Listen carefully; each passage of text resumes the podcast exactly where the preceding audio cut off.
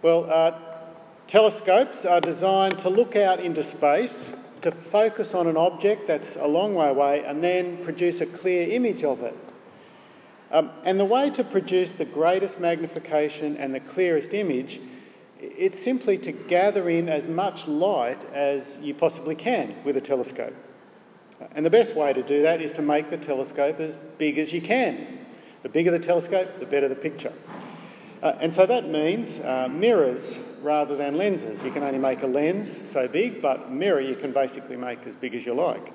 Uh, and the largest telescope uh, in the world uh, at the moment is in the Canary Islands in Spain, and its main mirror is 10 metres in diameter, which is sort of from this side of the one, one wall to the other. It's appropriately, appropriately called the Gran Telescopio Canarias. Now, I don't need to speak Spanish to work out what that means. It's the big telescope of the Canaries. It's not the most creative name around. But there is a new telescope that's being built in Chile, uh, and it's going to have a main mirror that's 40 metres in diameter. Now, uh, that's maybe the length of the whole church or the length of our whole site. Uh, it's going to be huge, and it's not going to have one mirror, it's going to have uh, 798 hexagonal smaller mirrors that all fit together and make up this massive great mirror. Now, rather unimaginatively, it's called the ELT. Anyone guess what that stands for? Extremely large telescope. Right. Now, no one ever said astronomers were the most uh, imaginative people around, I'm guessing. I reckon I could have come up with something more exciting. You know, Gigantor, Hercules, Brutus. Now, that's a name for a telescope, isn't it? Brutus. Well, the little passage we're looking at today is a little like a huge telescope. Uh, we've got God's salvation plan in history through Jesus. It's like the night sky, it's this huge picture that we can only just get our heads around a little bit. The book of Romans tries to look at that big plan and, and summarise it, concentrate it down to a size that's on a few pages. And then we come to these final three verses of Romans. And it concentrates the whole argument of Romans down even further, picks up its big ideas and summarises them and brings it all to a conclusion.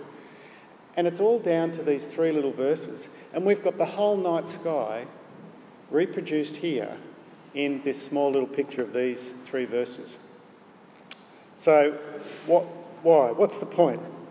Uh, why does the letter finish this way rather than simply saying, see you later, yours sincerely. Why, why does Paul finish this way?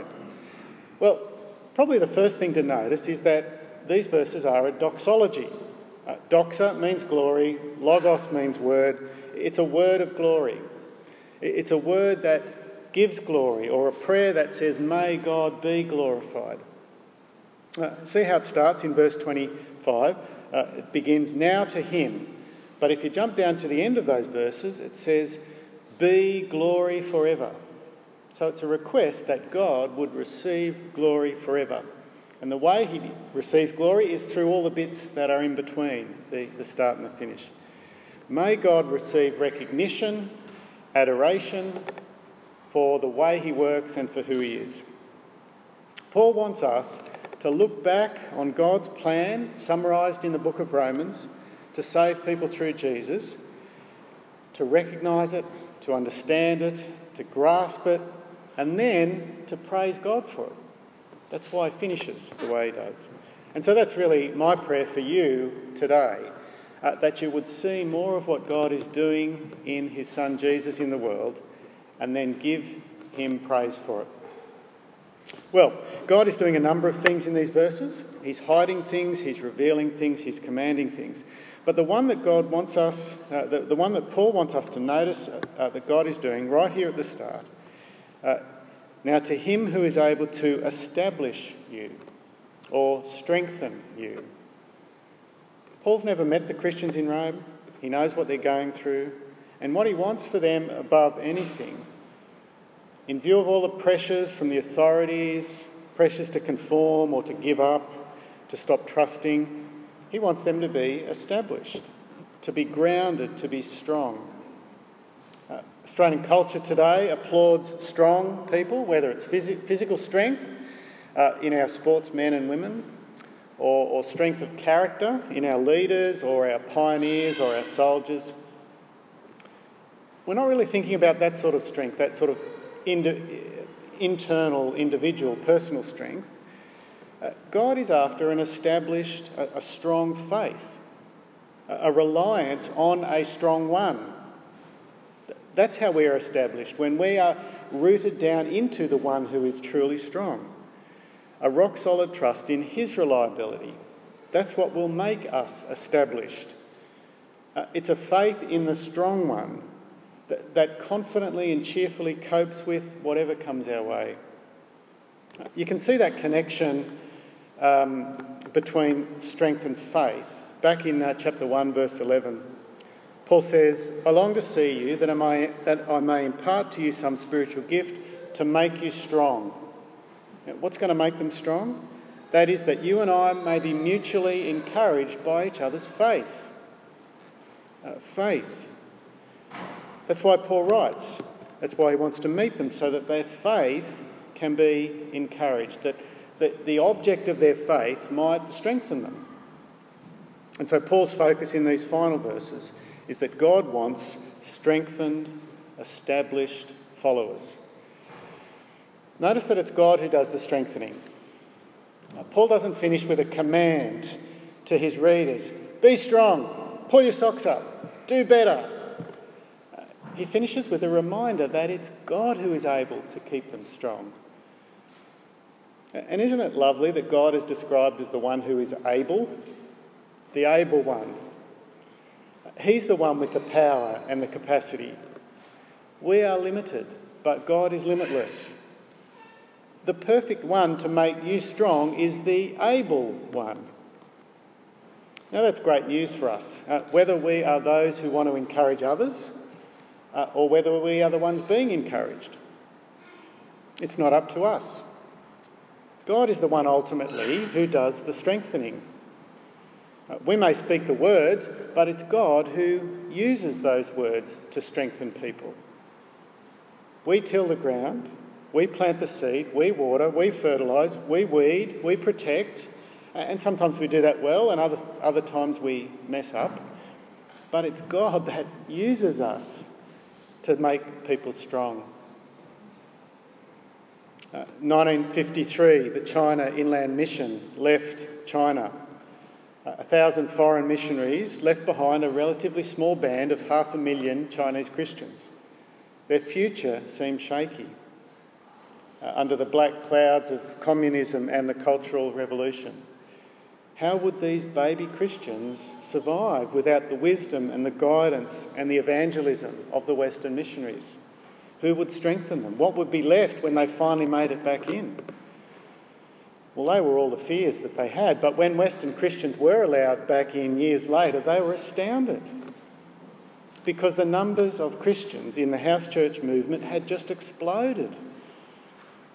I did a bit of research to try and find how many Christians were in China today, and Asia Harvest, the organisation Asia Harvest, had done a, an accurate calculation uh, region by region through China, and their estimate is 130 million Christians in China.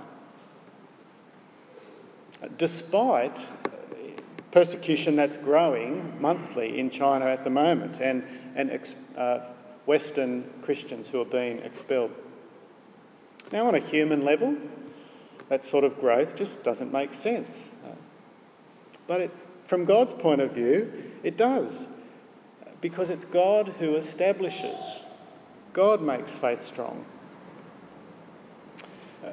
But that doesn't mean that God works independently of us. It doesn't mean we just get to sit back and put our feet up. Because God's normal, his regular, his ordinary means of strengthening believers is through other believers. Uh, there might be miracles, there might be amazing things that God does, but his everyday, normal, ordinary means of strengthening believers is using other believers. Do you see how verse 25 puts it? Now, to him who is able to establish you, how? By my gospel and the proclamation of Jesus Christ. That's really what he's done in this letter. God has established people as they hear Paul's gospel. Uh, so, the letter of Romans itself is a summary of the message, the gospel that Paul preaches. Uh, so, back in chapter 1, verse 15.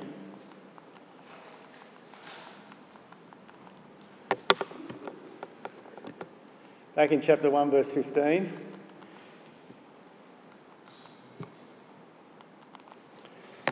Uh, back in chapter 1, verse 15, he says, That is why I'm so eager to preach the gospel, also to you who are in Rome. I'm not ashamed of the gospel, because the gospel is the power of God for the salvation of everyone who believes.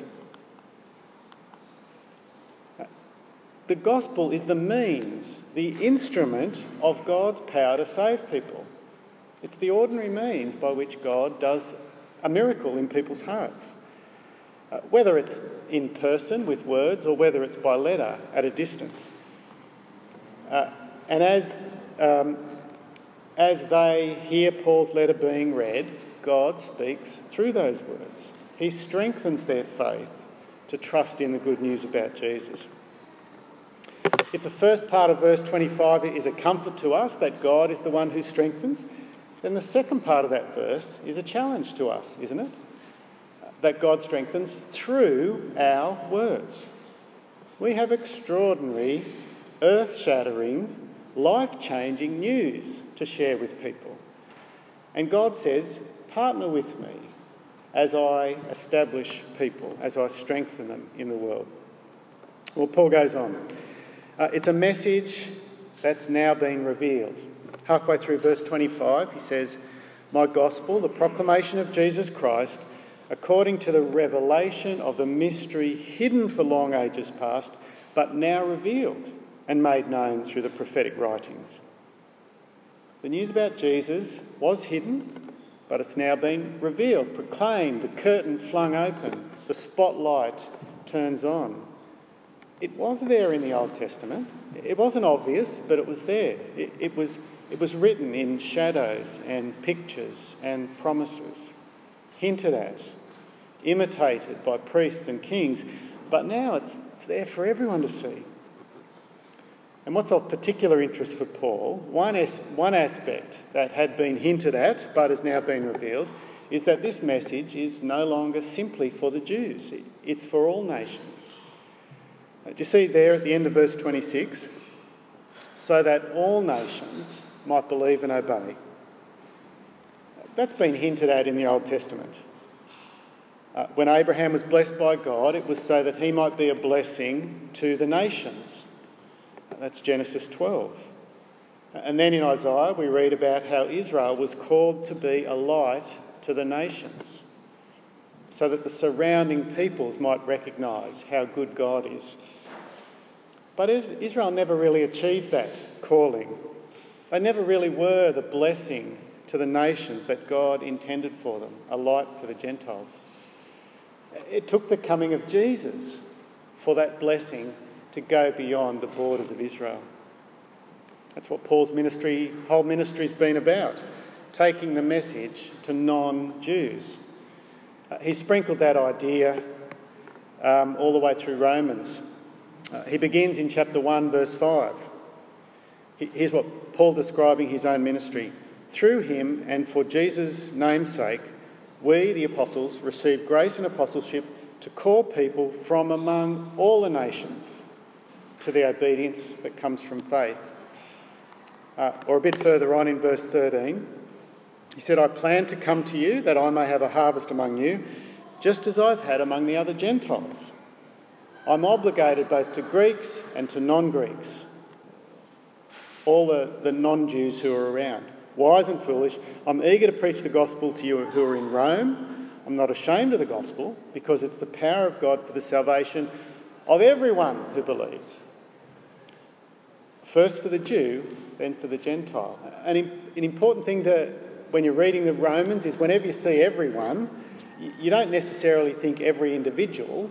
Paul is thinking everyone, Jew and non Jew, from all peoples. The theme keeps going all the way through Romans. Chapters 2 and 3, uh, the point is everybody is guilty before God. Everybody has sinned. Whether you're a Jew or whether you're a non Jew, everyone is guilty before God. Uh, until we come to chapter 3, verse 22, Uh, and it says that God makes people righteous. This righteousness from God comes through faith in Jesus to all who believe, Jew or Gentile. There, there's no difference.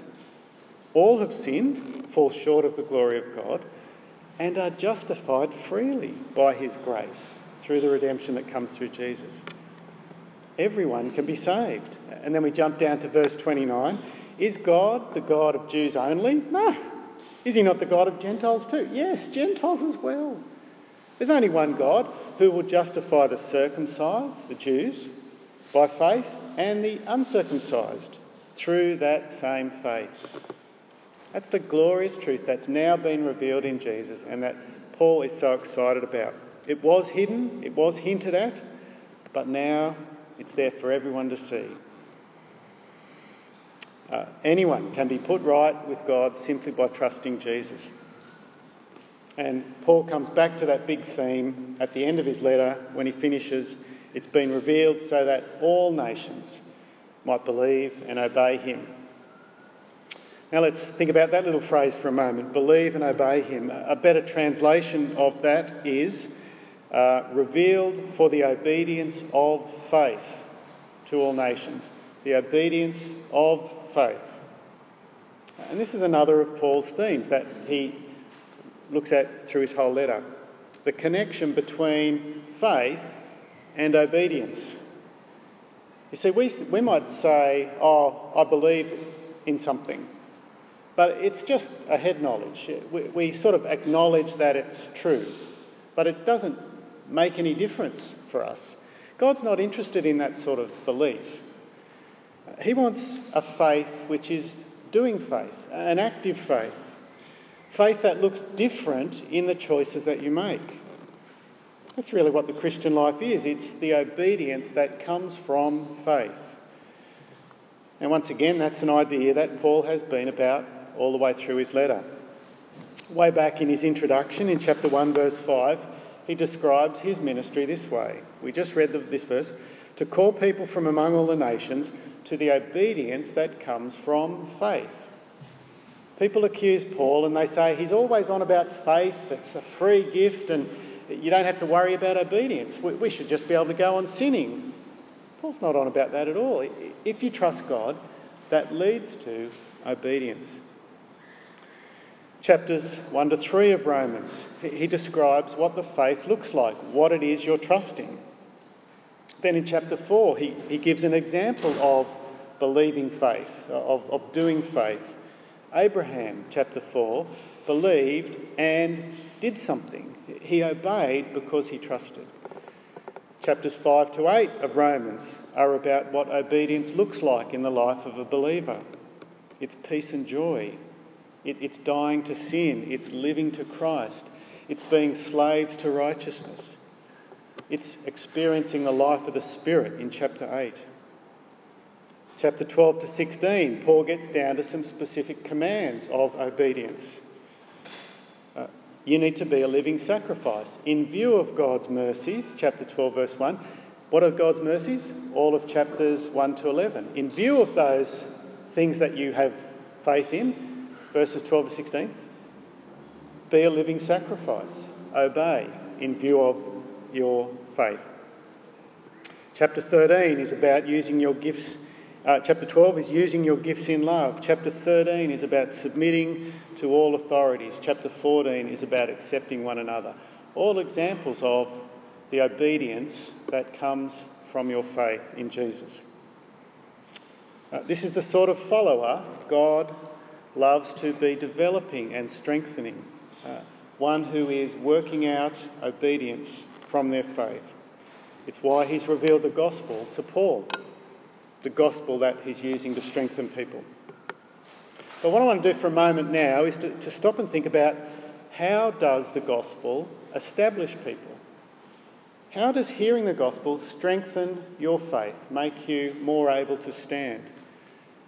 Sometimes people think the gospel is something that you, you hear once when, when you first become a Christian. The good news about how you're a sinner, but God sent Jesus to die in your place so that he could forgive your sin. That's the gospel. Uh, that he's now raised to life and he defeats sin and death, and you can live with Him. That, that's the gospel. Some people think, I've heard it, I, can move on from that, I can just put that on the bookshelf and move on to another truth. God wants us to continually be established by the gospel. Uh, we need to keep hearing the gospel. Uh, we're told, uh, think about the Lord's Supper. The Lord's Supper is a way that we can hear the gospel again. This is Jesus' body. He died for me. That's going to make a difference for me this week. here's some examples how it may work for you.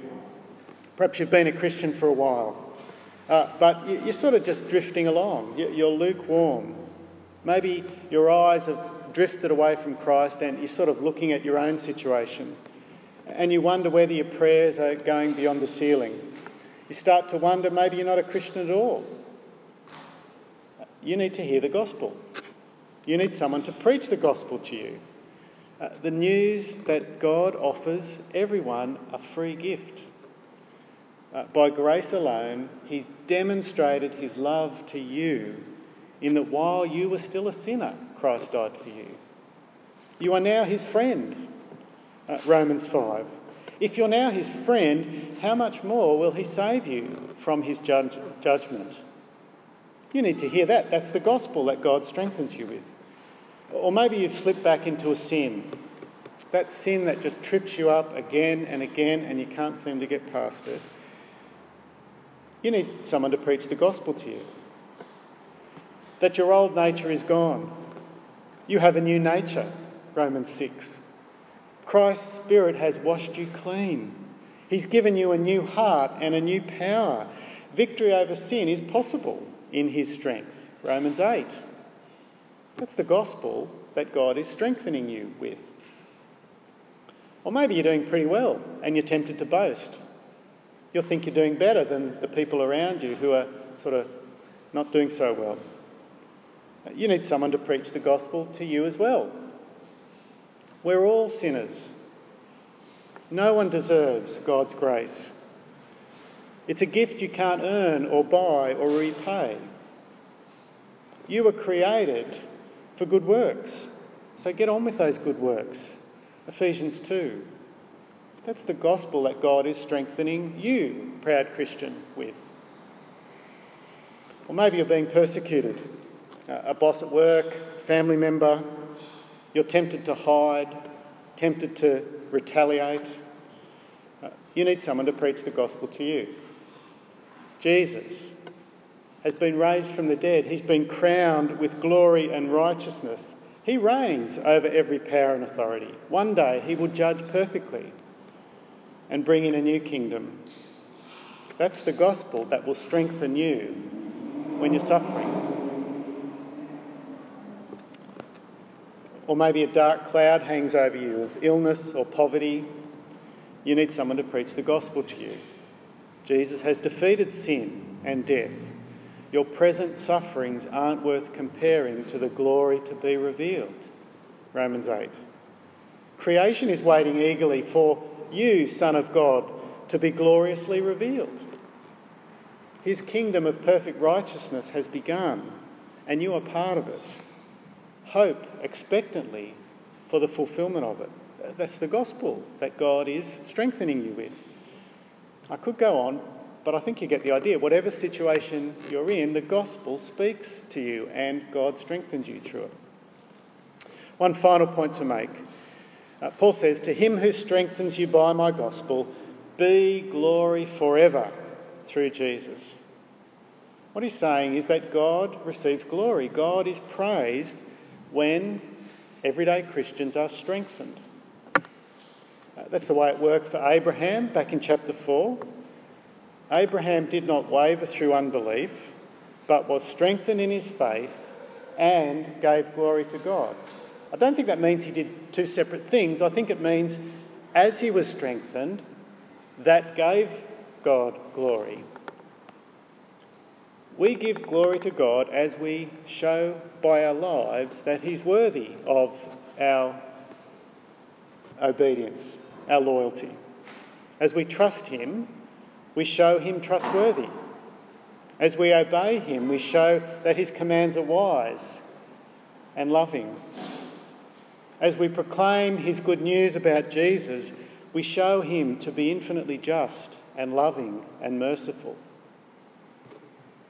It's so contrary to, way, to the way earthly leadership works. Earthly leaders make themselves look big by making their citizens look small. Look at North Korea or China. But here, our King is glorified when he makes his people strong, when he establishes his people. God is glorified when he puts his eternal plan into action, when he shows his great love by sending his Son to die. God is glorified when at the cross he demonstrates himself to be the one who is just, but also the one who justifies ungodly people. The cross does both those things. God is glorified when he calls people from every nation without discrimination to the obedience of faith. And God is glorified when you and I live out in obedience our faith, as we do it joyfully and consistently and hopefully, as we give glory to God in it, as we are established, solid, and immovable. Let me finish with these words. Now to him who is able to establish you by my gospel and the proclamation of Jesus Christ, according to the revelation of the mystery hidden for long ages past, but now revealed and made known through the prophetic writings, by the command of the eternal God, so that all nations might believe and obey him. To the only wise God be glory forever, through Jesus Christ. Amen. We're going to sing, or you're going to hum, and Mel's going to sing in response to God's word.